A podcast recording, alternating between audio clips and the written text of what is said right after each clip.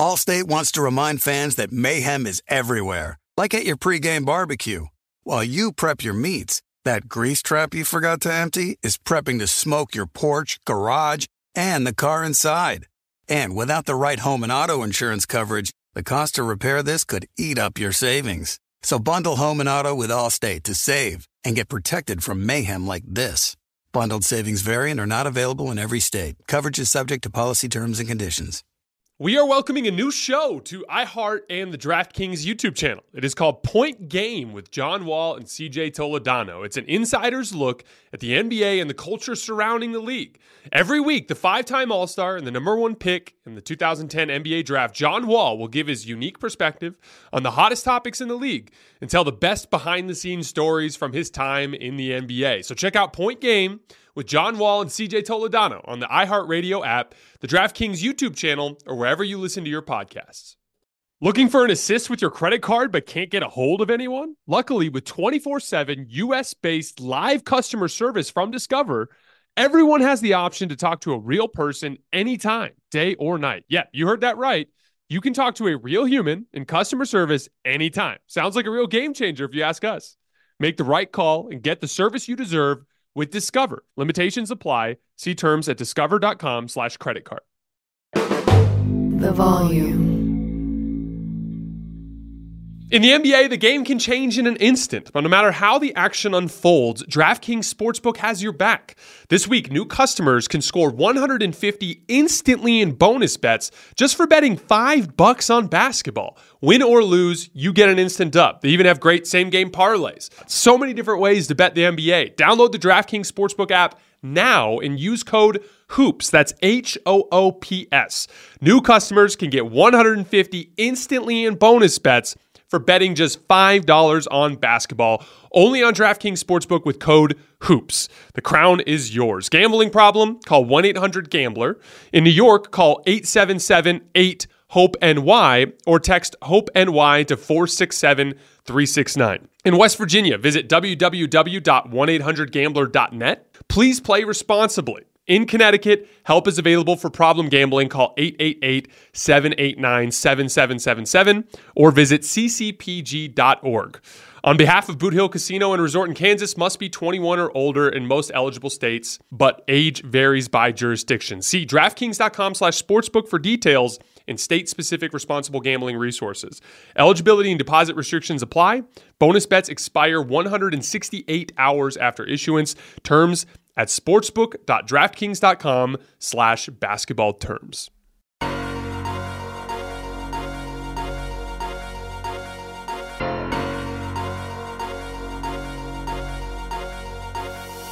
All right, welcome to Hoops Tonight here at the Volume. Happy Wednesday, everybody. Hope all of you guys are having a great week. Quick show today. We're just going to hit one game, the Warriors Kings game from last night.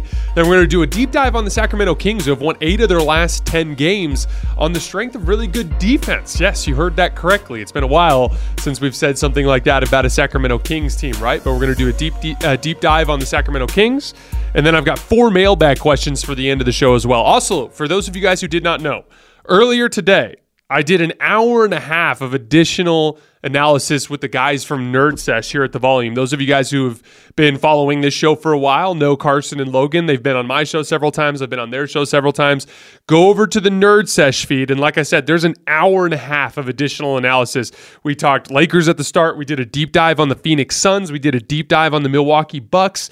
We ranked the top five guards from the 2020 draft. Talk a lot of Tyrese Halliburton and Tyrese Maxey and Anthony Edwards and LaMelo Ball and Desmond Bane. And we even went over some of the other guards that are at the tail end of that draft. We talked a lot about Nikola Jokic and and the season that he's having this year. We, just a ton of stuff with the Nerd Sesh guys. Like I said, over an hour and a half. Highly encourage you guys that are fans of this show to go over to the Nerd Sesh YouTube feed and click on that video. Support those guys. Uh, subscribe to their channel as well. They do great content. We're going to be having them on our show next week as well. But yeah, just Warriors Kings, Kings deep dive, and some mailbag stuff today. All other stuff around the league, go over to the Nerd Sesh feed to get that. You guys know the drill. Before we get started, subscribe to our brand new YouTube channel. Scroll down and hit hit that subscribe button. It would mean a lot to me. Don't forget about our podcast feed, wherever you get your podcasts, under Hoops Tonight. Follow me on Twitter at underscore Jason LT. That's where I'm doing my film threads as well as show announcements. And then last but not least, for what uh, don't forget about my uh, mailbag questions. Drop mailbag questions in the YouTube comments so that we can continue to hit those later on in the week. All right, let's talk some basketball. So Warriors come out looking great. Draymond's back, go up 24.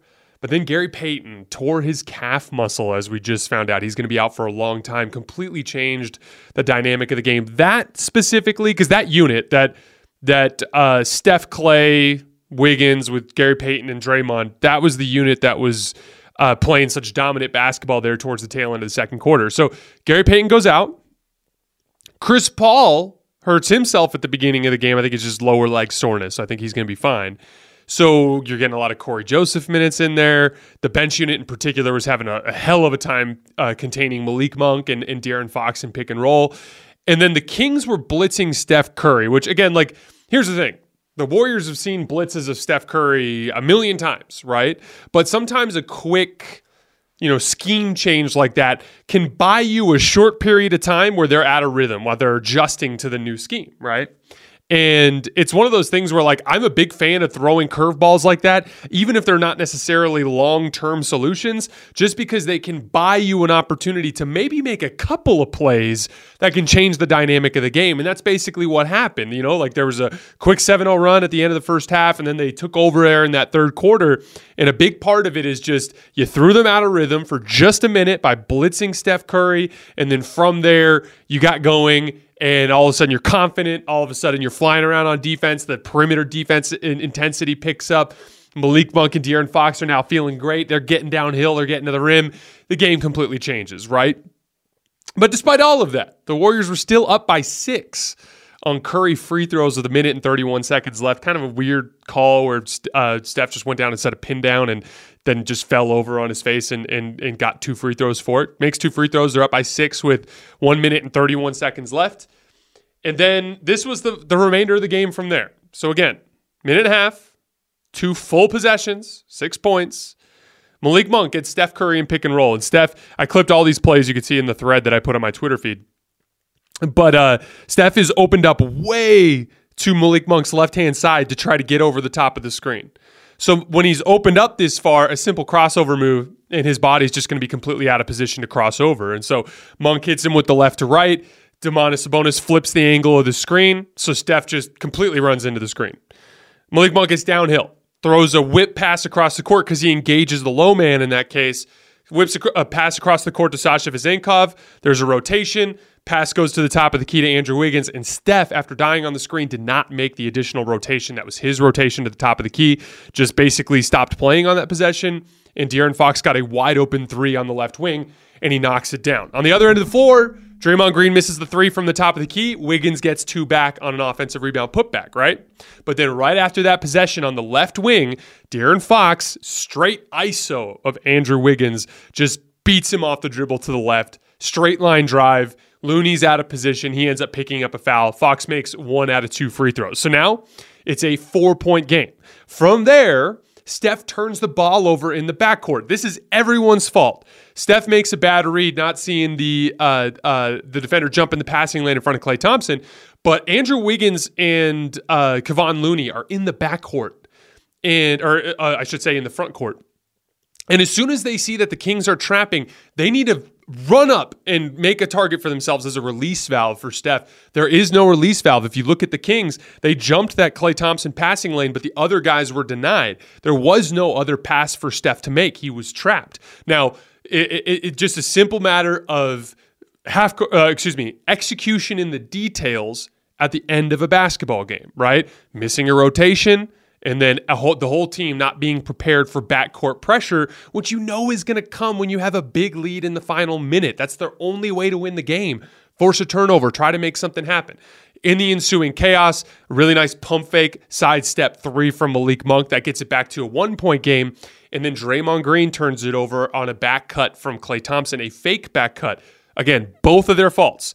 Draymond should not have thrown the pass in a really tight situation like that, up one in the final minute, unless it's very clearly open.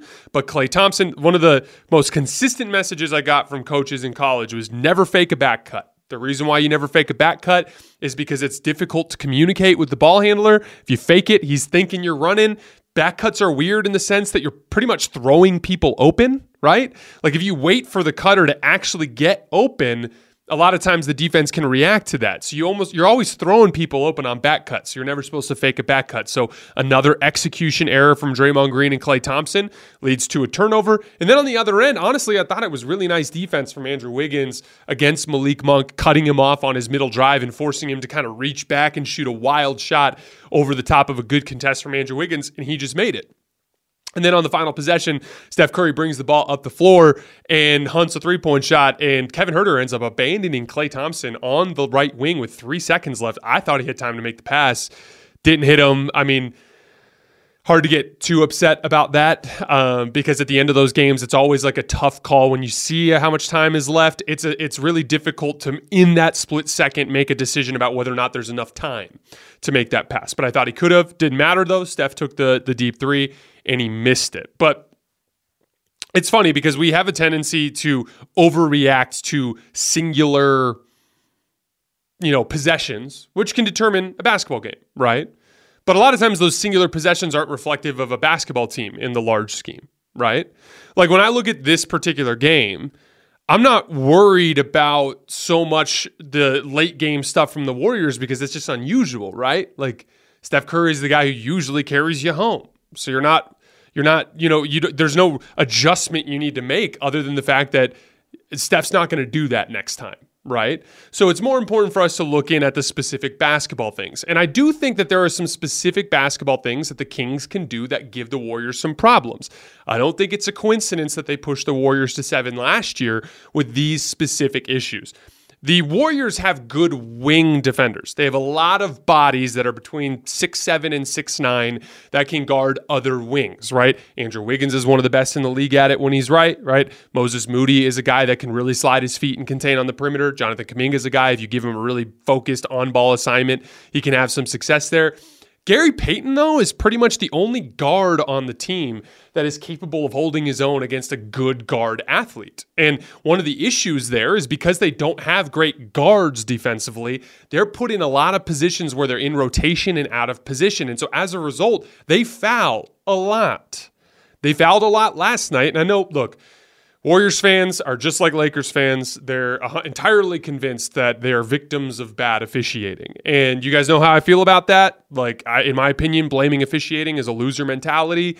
It's it's completely ridiculous to think that this entire entity of officials is against your franchise when like you have to understand that the people who are officials, and I'm critical of officials. We're going to talk about officials later, but I'm critical of officials of officials in the grand scheme of things and specific types of calls that they're calling around the league. But as an entity, officials, in the same way that we take our job seriously, all of us in all of our respective fields, they take their job seriously, and they're they're trying to be fair. Now, do they over involve themselves in games? Sure, but they're trying to be fair. And like the Warriors, they are 27th in opponent free throws allowed per 100 possessions this year.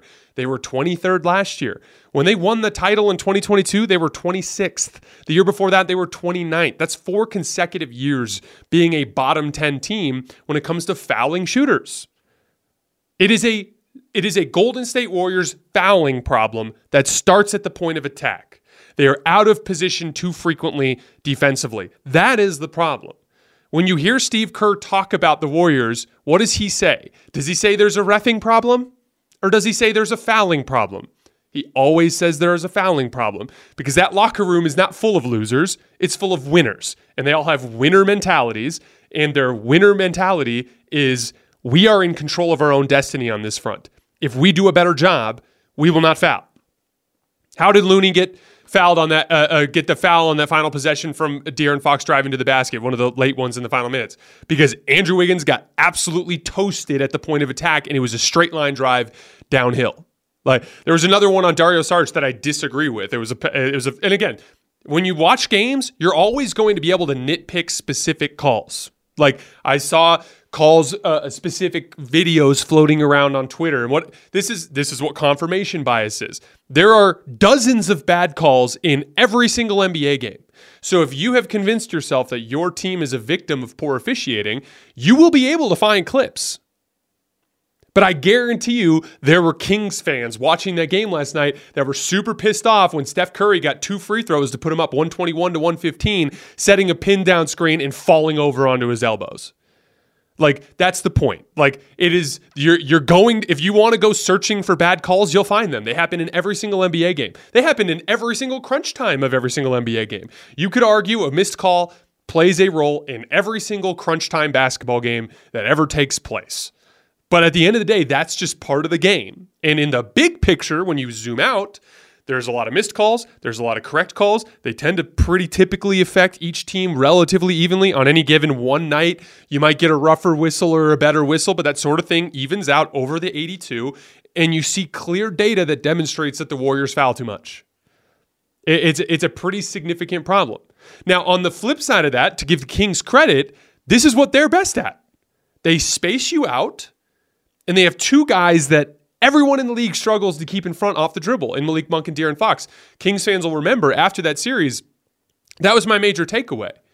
Was like, wow, they have a real foundation here. Nobody can guard De'Aaron Fox and Malik Monk. Malik Monk, final possession against one of the best perimeter defenders in the league. Gets to his spot, knocks down a shot. It was against pretty damn good defense, but he made a shot anyway. And Andrew Wiggins, I think, struggles a little bit against some of the smaller, quicker guards. That's what's a little tough with this roster, which we're going to talk about in a little bit. But like this is what the this is what the Kings do. And they've specifically had a lot of success this year setting ball screens further away from the basket. This has been a, a pretty consistent counter that I've seen around the league for ball pressure. So think of it like this like a lot of times you won't guard iffy shooters that far away from the basket right? And I would say De'Aaron Fox, who's a good shooter at this point, he's shooting the ball pretty well this year, but like he's one of those guys that like you'd rather give a pull up jump shot to, right? But the tricky part is, is like a lot of coaches really want to apply ball pressure for obvious reasons. If you apply ball pressure, it can get teams to slowly get the ball across half court, which cuts into their time in the shot clock. It's a good rhythm disruptor. In general, I think it serves to make ball handlers less comfortable, which can help you you know, force them into lesser games because they're not as confident, not as comfortable, not as, you know, free flowing as they're used to being. But one of the counters to that is if you apply ball pressure that far away from the basket and you set a ball screen there, it can put that on ball defender in a really bad, a really tough predicament. And the Kings have been killing teams with this, not just regular ball screens that far away from the basket, but they also run this like kind of they run it out of horns where they'll have like Harrison Barnes and Domantas Sabonis basically come up to De'Aaron Fox right at the top of the key, but like extend it out to like 30, 35 feet. And they'll just both screen the, the on ball defender. And then Sabonis will roll downhill super hard and Harrison Barnes will pop out to the three point line. And they just absolutely kill teams with that as well. But like, this is the thing that this, this particular team, this is the predicament they put you in. I always talk about. I was talking with the Nerd Sesh guys today when we were talking about the top tier contenders. Like every team kind of has their identity, the stuff they're good at, the stuff they're bad at. I think Sabonis got exposed a little bit last year in the playoffs as a power player who struggles to bully good defenses on the front line. But it pretty clearly stood out that hold on, they're actually capable of being better defensively on the point of attack than they were for most of the season and they're actually really really difficult to guard when they're spread out because how easy it is for their guards to beat people downhill. And i think i think like coming out of that playoff run if you guys remember i talked about how the two guards was an actual excellent foundation but they had to find a way to get more stops than they were getting right?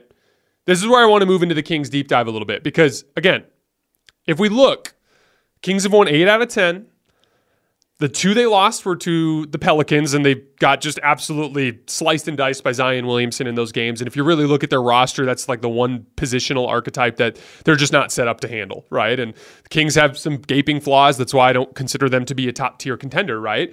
Um, but outside of those ten, ga- uh, those two games, these are the other wins over that ten game stretch. They beat the Warriors last night, right? They went into Minnesota and blew out the Timberwolves. They're one of my top tier contenders. They went into Dallas, blew out the Mavericks. They went into Los Angeles and blew out the Lakers. That's one of my top tier contenders. Then they beat the Cavs and the Thunder at home. They've been probably the most impressive team in the league over the last two or three weeks. So like this is not this is this is this is a team that's playing basketball as well, if not better, than anybody in the league right now. How? How are they doing it? What I think is super fascinating is they're only 10th in offense over this span. Only 10th in offense over a span where they've been one of the best teams in the league. Eight out of 10 wins. And the reason why is because they're defending. They're defending and they're competing on the glass at a much higher level than they have in the regular season in the past. They are 13th in defensive rating over this 10 game span. And before you go, oh, Jason, 13th is not anything, what were the teams they played? Look at the teams they played. They played a boatload of good playoff teams and had a the 13th best defensive rating over that span. I don't think that's a coincidence.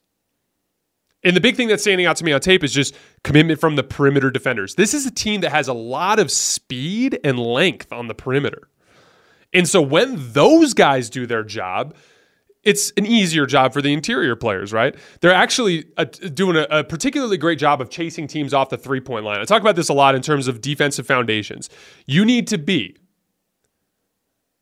either really good at protecting the paint or really good at protecting the three point line, preferably both. And the top defenses in the league are usually good at both.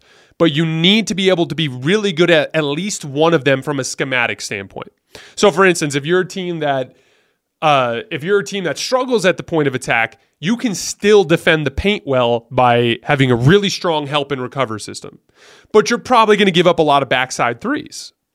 If you have a lot of perimeter speed and you struggle in terms of interior size, it actually makes sense to do what the Kings do and just chaotically chase everyone off the three point line.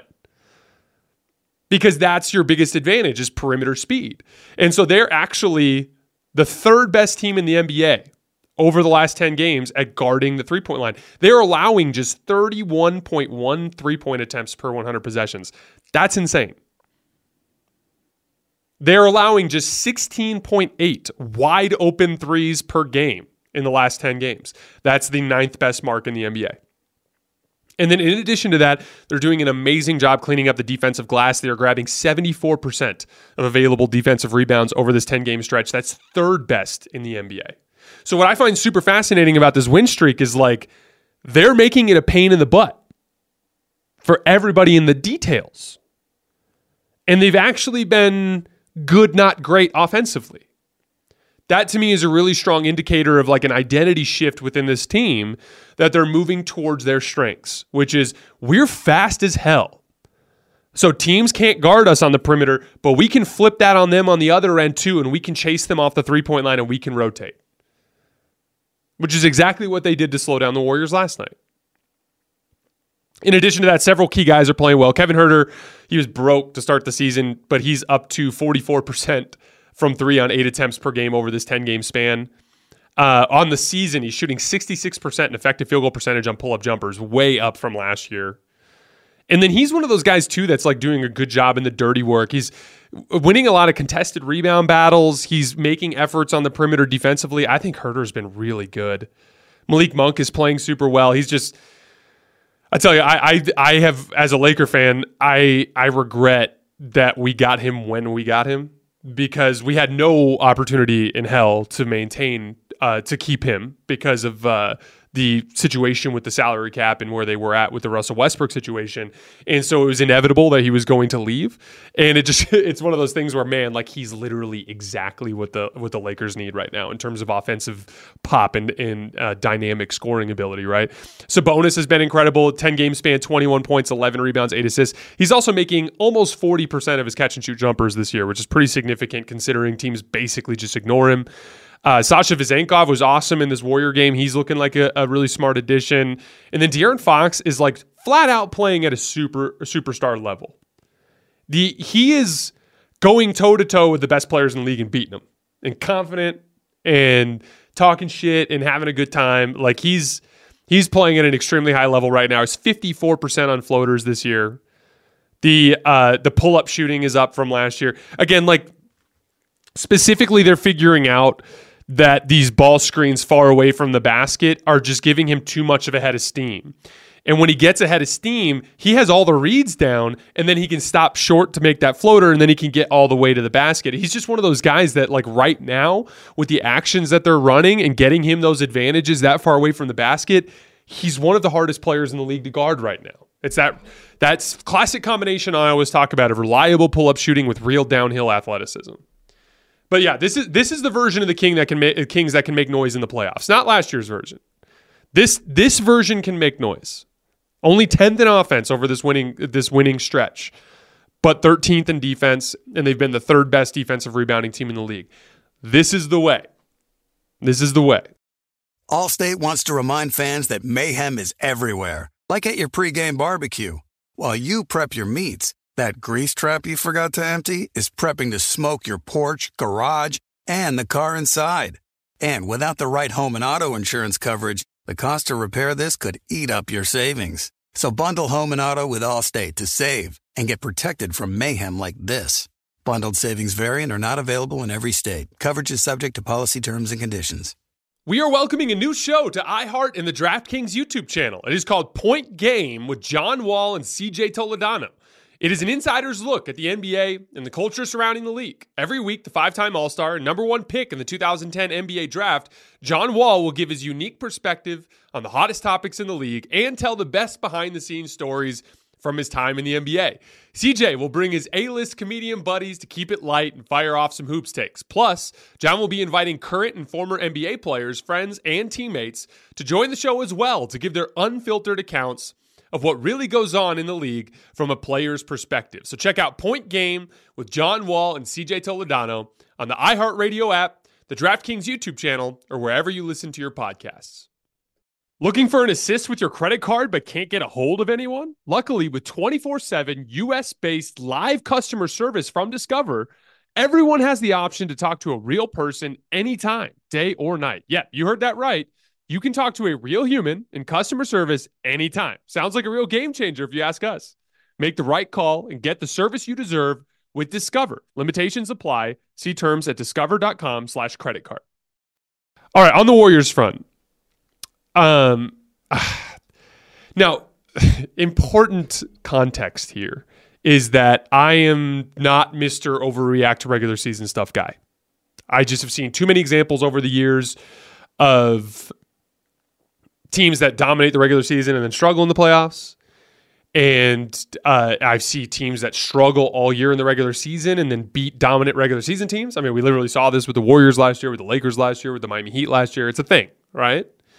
Now, it's I want to be careful with this because also, if we go back through NBA history, it's typically a all-time great player on a team that is dominating the regular season that wins the title right? If we go back, it's like it's last year. It's from day one. The like the Nuggets are the one seed. Nuggets were the one seed. They won the title. Jokic is an all-time great player, right? 2022, the Warriors ended up finishing with the three seed, but I think they started 15 and one. They were the one seed basically most of the season until injuries struck. And remember, Steph ended up uh, uh, missing the tail end of the season with that foot sprain, which di- directly affected them in the standings. But the Warriors were a team that dominated the regular season that year for the most part. 2021, we have the Milwaukee Bucks, one seed, dominated the regular season that year. 2020, the Lakers, one seed, dominated the regular season that year. If you go back through NBA history, it's that combination: dominant regular season with a with a uh, uh, like an all time great like pantheon type of of basketball player, right? And so I always have to be I have to balance the the reality of like I don't think the regular season is that important as it pertains to playoff success but at the highest levels, in terms of like hoisting the trophy, it's typically a good indicator for you to be dominating the regular season, right? I, I, wouldn't even say a good indicator. It's a, it's a vital indicator in, in a lot of cases. But we have seen teams get very close without that. And so that's the thing. Like, I, uh, I, I think the Warriors are very far, they're a very long way away from being like a championship favorite type of team. But I still, uh, it's going to take so much for me to get to the point where I don't think this team is capable, where I don't put them on that tier. And there's a couple of specific things that that I keep looking at. Like even forget about the big picture for a second. Let's just look at last night. You were blowing them out until Gary Payton got hurt. G- Gary Payton with Andrew Wiggins, Steph Curry, Klay Thompson, and Draymond Green was dominating that basketball game. Cory, uh, Cory Joseph had to play big fourth quarter minutes. He shot a pull up jump shot on Malik Monk, got absolutely stuffed, which led to a run out dunk for Malik Monk on the other end of the floor. Or, uh, yeah, for Malik Monk on the other end of the floor. Like, that's a huge swing in that game that doesn't happen if Chris Paul's out there. And if it's a playoff game, he's probably out there. Just, if I remember correct, if I'm if I'm uh, familiar enough with the situation, I believe Chris Paul was just dealing with soreness and was just playing it safe. And despite all of that, despite everything I just said, you still win that game if you don't make several crucial mistakes at the end, most of which came from your best players in Steph Curry and Draymond Green.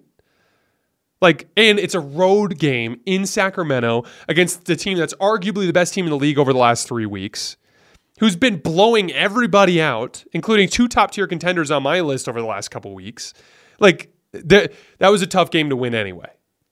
The Kings were favored despite the fact that the Warriors have dominated that matchup forever.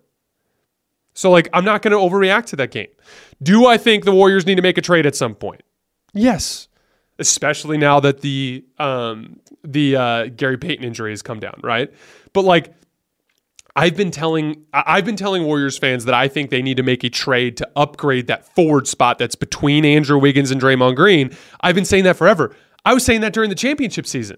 If you guys remember, I literally was saying like you will have more margin for error if you make that trade. And then I had to apologize uh, to the Warriors front office and ownership after the season because they ended up not needing it, right? But like, like that, that, my take on this stuff is always like increase your odds where you have an opportunity, push your chips in. That's always my point of view. Now they literally have to because of the Gary Payton injury.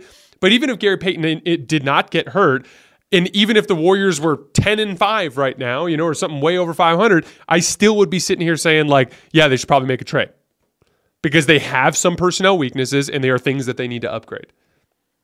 They need more speed, they need more athleticism. Ideally, in my opinion, Andrew Wiggins is on the up and up. This is the thing. There's a lot of upside here, guys.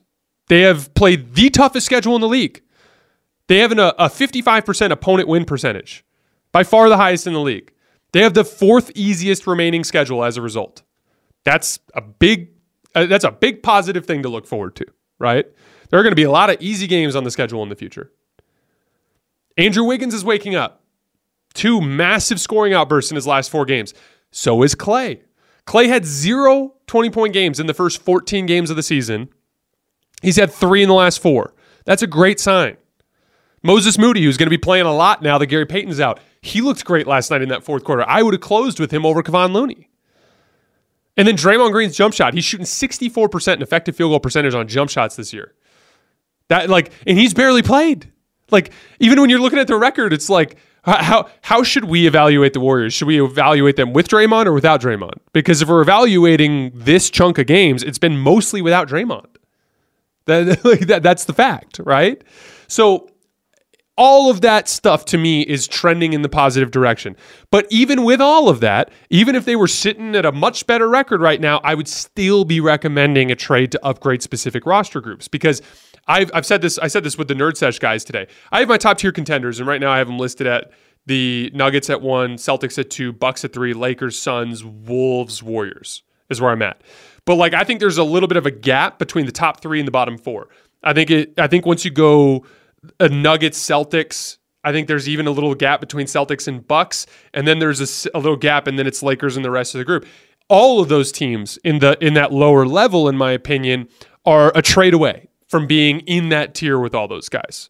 You just now are in a more serious predicament because Gary Payton's out. I'd be looking at guys like Jerami Grant. I'd be looking at guys at like Lauri Markkanen. I mean, who knows? Maybe if the uh, you know the Hawks are having a lot of success with Jalen Johnson and, and Saddiq Bey's on a in a contract year, maybe you can get maybe you can I don't know. Uh, who knows if they're preferring De- De- uh, DeAndre Hunter or Saddiq Bey in the long run? But maybe you can steal one of their wings. I don't know. You but they need a big forward that's bigger than Wiggins. That's a good athlete and a plus offensive player that they can slot between Andrew Wiggins and Draymond Green. That is the one thing, in my opinion, that will push this team over the top like way over the top. And, and so, like, th- you're that close. You're still within striking distance. You needed to make a deal. So do the Lakers. The Lakers' entire championship potential this year comes down to what D'Angelo Russell trade they make. The Bucks, in my opinion, their entire championship potential this year comes down to whether or not they can upgrade the Malik Beasley position. Right? Like th- th- all of this stuff is is normal for teams that are at the top of the league. The difference is, is the Warriors have had bad injury luck. They've had bad uh, uh, suspension luck, obviously with Draymond Green. They, I mean, Draymond had the injury and the suspension, so he's barely played. You know, Steph Curry randomly missed two games, and, and you ended up losing both of them. Klay Thompson was playing like shit. Uh, Andrew Wiggins was playing like shit, and you played the hardest schedule in the league. So of course you're gonna you're gonna look up and be like, oh man, we're a couple games under 500. That's not that's not to me some sort of uh, of death sentence. It's just not. I, I I still believe you know Klay Thompson after the game last night was like I still believe this group can do special things. I 100% agree. Your core guys, Draymond, Wiggins, Klay, Steph, they they are they are what you need at those position groups. You just need an upgrade at that four spot. You need like um we we learned this in the Lakers series last year, but against teams are starting to figure out that uh, with Draymond Green and Kevon Looney on the floor, there's just not enough offense, and so they find ways to guard. And I mean, you saw that again at the end of that Kings game last night when Steph was really struggling to get any openings, right? So like at a certain point, a plus offensive player who's also big and a great athlete at that four spot literally fixes all their problems. It's it's something that I uh, uh, that I that I think this this season hinges on at this point. But no, I I I've seen I saw a Warriors fan say something along the lines of like everyone's up to be traded except for Steph, and I'm like, what? Like, why would you blow the team up over less than a fourth of the season? with the type of luck you've had and the schedule you've played. I, I just don't get it. Uh, but again, like I'm not. Uh, there, there are certain things that people who listen to the show should know about me. I'm not the guy to go to if you want to hear me bitch and moan about the refs in terms of like, uh, I will bitch and moan about the refs, but not about specific teams. I'll bitch about them in the big picture. And I'm not the guy to come to if you want to have me overreact to regular season results. I'm just not that guy. I like I I I have just seen too much in the regular season in in, in huge sample sizes to feel differently in that regard. All right, let's move on to the mailbag. Hey Jason, I'm curious about star versus role player growth. Take Stephen Klay, for instance, lifelong Warriors fan, excuse me. Every year, as Steph loses some quickness, the league adapts to his game plan and his need for elite ball handling ramps up in the playoffs.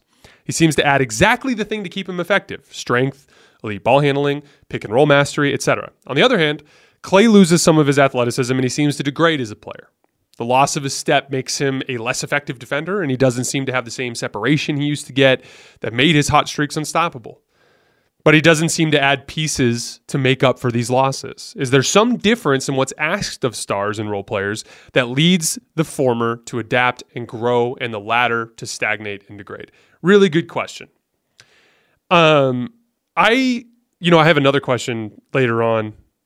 I'll just read you the question real quick. It's the third mailbag question. Why has Anthony Davis's jump shot regressed so much? Is the third question. And this is what I would say. When you're talking about the the real all-time greats. And I'm talking Steph and LeBron, right? I have both of them in my top 5 perimeter players of all time. You're talking Jokic, you're talking, you know, Kevin Durant, you're talking these these like all these like top 20 all-time players. If you start to compare them to anybody else, you're going to it, it's just a ridiculous standard. And th- what I mean by that is like imagine the level of psychotic competitiveness it takes to be as good as these guys are. To where, like, specifically, Steph, LeBron, and, and Jokic, those three guys, are the three most inevitable, unstoppable offensive, playoff offensive players that I've seen in my lifetime and they they like when they were at their best, specifically when LeBron was at his best. He's older now, but like Steph and Jokic are still there. It's like they have patched every single hole in their offense and have made it so that there is no coverage that works. There's no there's no personal type of defender that works. There's no nothing that works. It took psychotic competitiveness to get to that point. It's not like they get old and they would accept it. That same psychotic competitiveness t- kicks in that causes them to evolve and adapt. And like a lot of times we forget that there's levels to that even within the NBA. J- like there are 450 NBA players. Do you think all 450 of them are psychotic competitors? No. There's levels to it. Like Klay and Anthony Davis, for instance. Those are guys that are very competitive and they're winners and they're foxhole guys and they're tough and they're good leaders and they're good teammates and they're all of those things. But like, like the gap there's still a gap there between those guys and what those all-time great pantheon type of guys do. And so like I think a lot of times it's it, what I, I, what I'm saying is with that specific Steph Klay dynamic, I wouldn't focus so much on on on on what Klay is doing and what he's not doing, and more just put the appreciation on Steph for what he is, which is an outlier in NBA history, one of the all-time greats, like 450 players in the league over what is this the like I mean it's been like 7 or 8 decades of NBA basketball now. So I mean, we're talking thousands and thousands and thousands and thousands of players. And then there's like these 15 to 20 guys that are just at another level. And, and so I, I, don't think it's realistic to expect the other guys to be wired the way that those guys are wired. For the same reason where it's like, you know, Tom Brady can do all the podcasts he wants and he can tell the young quarterbacks, like, hey, you got to do this, you got to do that. Like, this is your profession, blah, blah, blah. No, I, most of them aren't going to work as hard as Tom Brady. They just won't. They won't because Tom Brady is a psychopath, which is why he has seven Super Bowls, right? So like a, lot, a lot of this time, a lot of these situations, we just kind of have to acknowledge the stars for what they are, which is outliers in the human experience. I had a bunch of people. I didn't pick a specific question, but I had at least like six or seven people uh, bitching and moaning in the comments that I didn't have the Suns in my power rankings uh, last on Monday. Okay, so I wanted to address that real quick. Uh, it's really simple the there were a lot of teams that I considered in that top 10. There's like there's a lot of really good teams in the league. There's like I don't know the top off the top of my head. But there's like 17 or 18 teams that have like legitimate cases to be top 10, right? Uh, based on their uh, based on their records. The Suns have played by far the easiest schedule in the league. They're like the opposite of the Warriors. When Devin Booker made that game winner against the Knicks the other night, that was just the second time this season that the Suns beat a team that was 500 or better. These are the other teams in the league that have two or fewer wins against teams that are 500 or better. The Knicks, who are the team that the Suns beat in that game, the Jazz, the Hornets, the Blazers, the Bulls, the Grizzlies, the Wizards, the Pistons. So I'm just going to be honest with you. This has absolutely nothing to do with what the Suns are capable of in the big picture. I'm excited when the Suns finally start playing real teams for us to talk about what they're capable of. But to this point, they've had a cupcake schedule. They've beat every bad team they've played for the most part, except for that one crazy game against the Spurs, right? And then they every time they've gone up against a good team, they've lost, except for the Knicks game, right? And then the Warrior. I think there was one other. I can't remember what the other win was. But like they've struggled. They've struggled to beat winning teams. They're two and four in the six game. The small sample size we have of them playing winning teams they're two and four. Like even the Lakers, who have had their issues against winning teams, they've won five games against winning teams. So like they've won five games and they beat the Suns twice. So like if you're expecting me to bump the Lakers down for a Suns team because they have one more regular season win. Uh, uh, or uh, two more regular season wins when they haven't played anybody. Like I'm not going to do that. And if I was going to bump the Lakers for somebody else, it'd be there's like three or four other teams I would have picked before the Suns. And like again, it's a long season, guys. Like they everybody plays 82 games. Everybody plays the good teams eventually. So like if the Suns get to that point and they're still winning and Brad Beal comes back and you know everyone's out there and they're healthy and they're playing good basketball, they're going to win games and then they'll be in my power rankings. I have no interest in in uh, um I have no interest in in like personal vendettas against any team. That's just not the case. I, am going to call out who I think is playing the best right now. For instance, like the I, one of the big reasons why I'm not all that intense on the Warriors right now is guess who was fourth in my power rankings on Monday? The Sacramento Kings. I think they're awesome. And so a road game against the Sacramento Kings is going to be a really tough one to win, right? So like, um, but yeah, like I, am going to be doing the power rankings every single Monday moving forward. And I'm when it comes to teams that have similar records, I'm going to be looking at the quality of the opponents they've won, uh, uh, played, a heavy emphasis on the previous week because I want it to be re- reflective of the uh, of the who's playing the best basketball right now, right? And that yeah, like that's going to be a tiebreaker for me. Like, what is your what, like what kind of wins are you putting up at this point? As I've said, like one of the people said in the comments are like they've won seven games in a row. Like, how could you ignore that? And I want to be like, yeah, they won seven games in a row against bad teams. What do I what do I say are the driving forces between bad stretches and good stretches? Nobody goes and wins a bunch of games in a row against good teams. Even the Kings, who kind of did, dropped two against the Pelicans, right? That's the point. Whenever you actually play seven or eight tough games in a row, the good teams go like five and three. and the okay teams go like three and five, right? Like that. That's what happens. When you rip off a bunch of wins, it's usually easy schedule, healthy roster. When you drop a bunch of games, it's usually guys down with injury playing a tougher schedule. Right. So we got to like kind of sift through some of that data, especially when we have this many good teams, because we're splitting hairs in all these cases.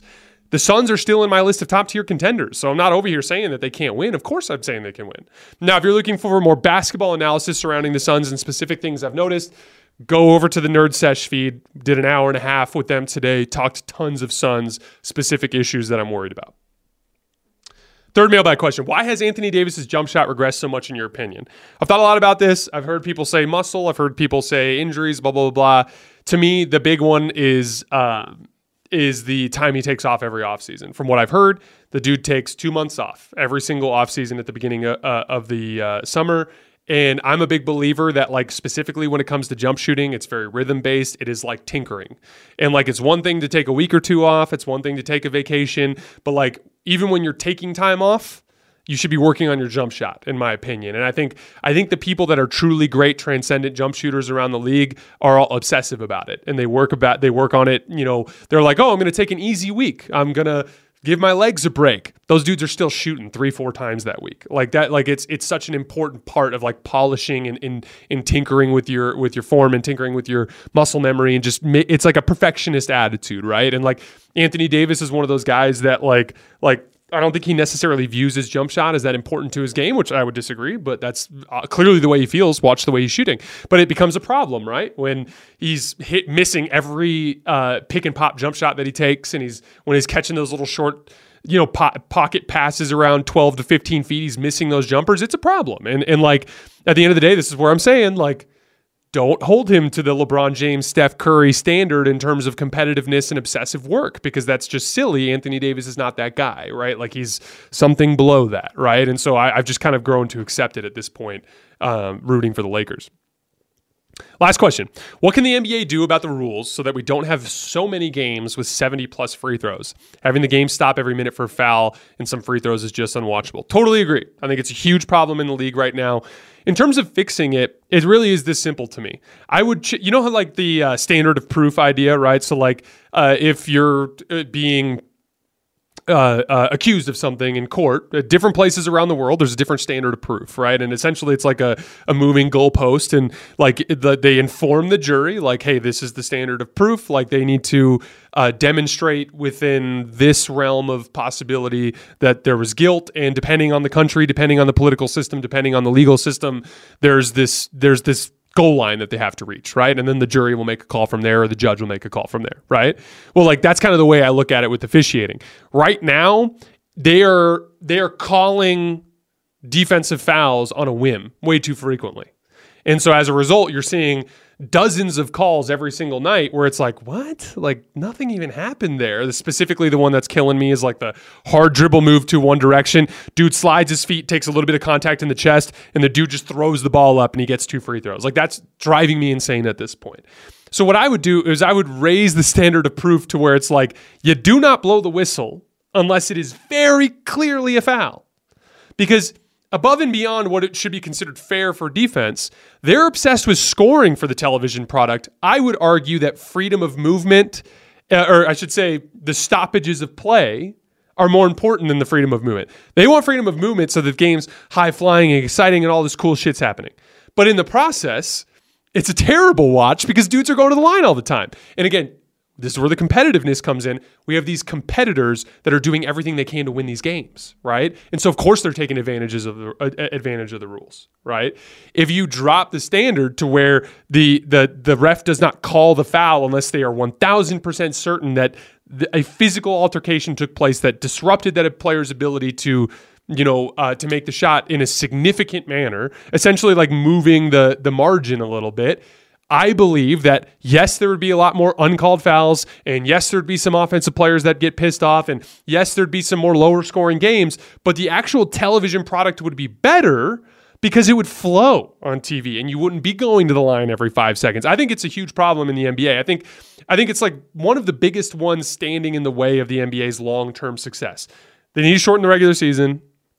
And they need to fix the officiating. I think those two particular things, with how good the league is right now from a talent standpoint, the in-season tournament has been a hit, the the uh, um, play-in tournament's been a hit. If they can fix those issues, uh, if they could fix specifically the officiating and the length of the regular season, I think the league could explode around the globe at that point. All right, guys, that is all I have for today. We'll be back tomorrow with some more instant reactions. I will see you guys then.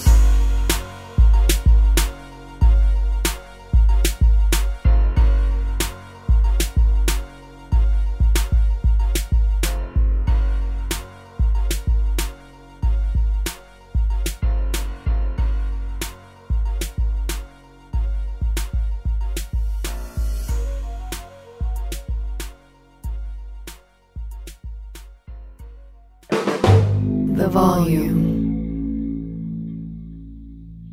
Allstate wants to remind fans that mayhem is everywhere, like at your pregame barbecue. While you prep your meats, that grease trap you forgot to empty is prepping to smoke your porch, garage, and the car inside. And without the right home and auto insurance coverage, the cost to repair this could eat up your savings. So bundle home and auto with Allstate to save and get protected from mayhem like this.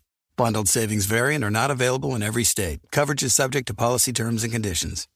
Looking for an assist with your credit card but can't get a hold of anyone? Luckily, with 24 7 US based live customer service from Discover, everyone has the option to talk to a real person anytime, day or night. Yeah, you heard that right. You can talk to a real human in customer service anytime. Sounds like a real game changer if you ask us. Make the right call and get the service you deserve with Discover. Limitations apply. See terms at discover.com slash credit card. Getting ready to take on spring?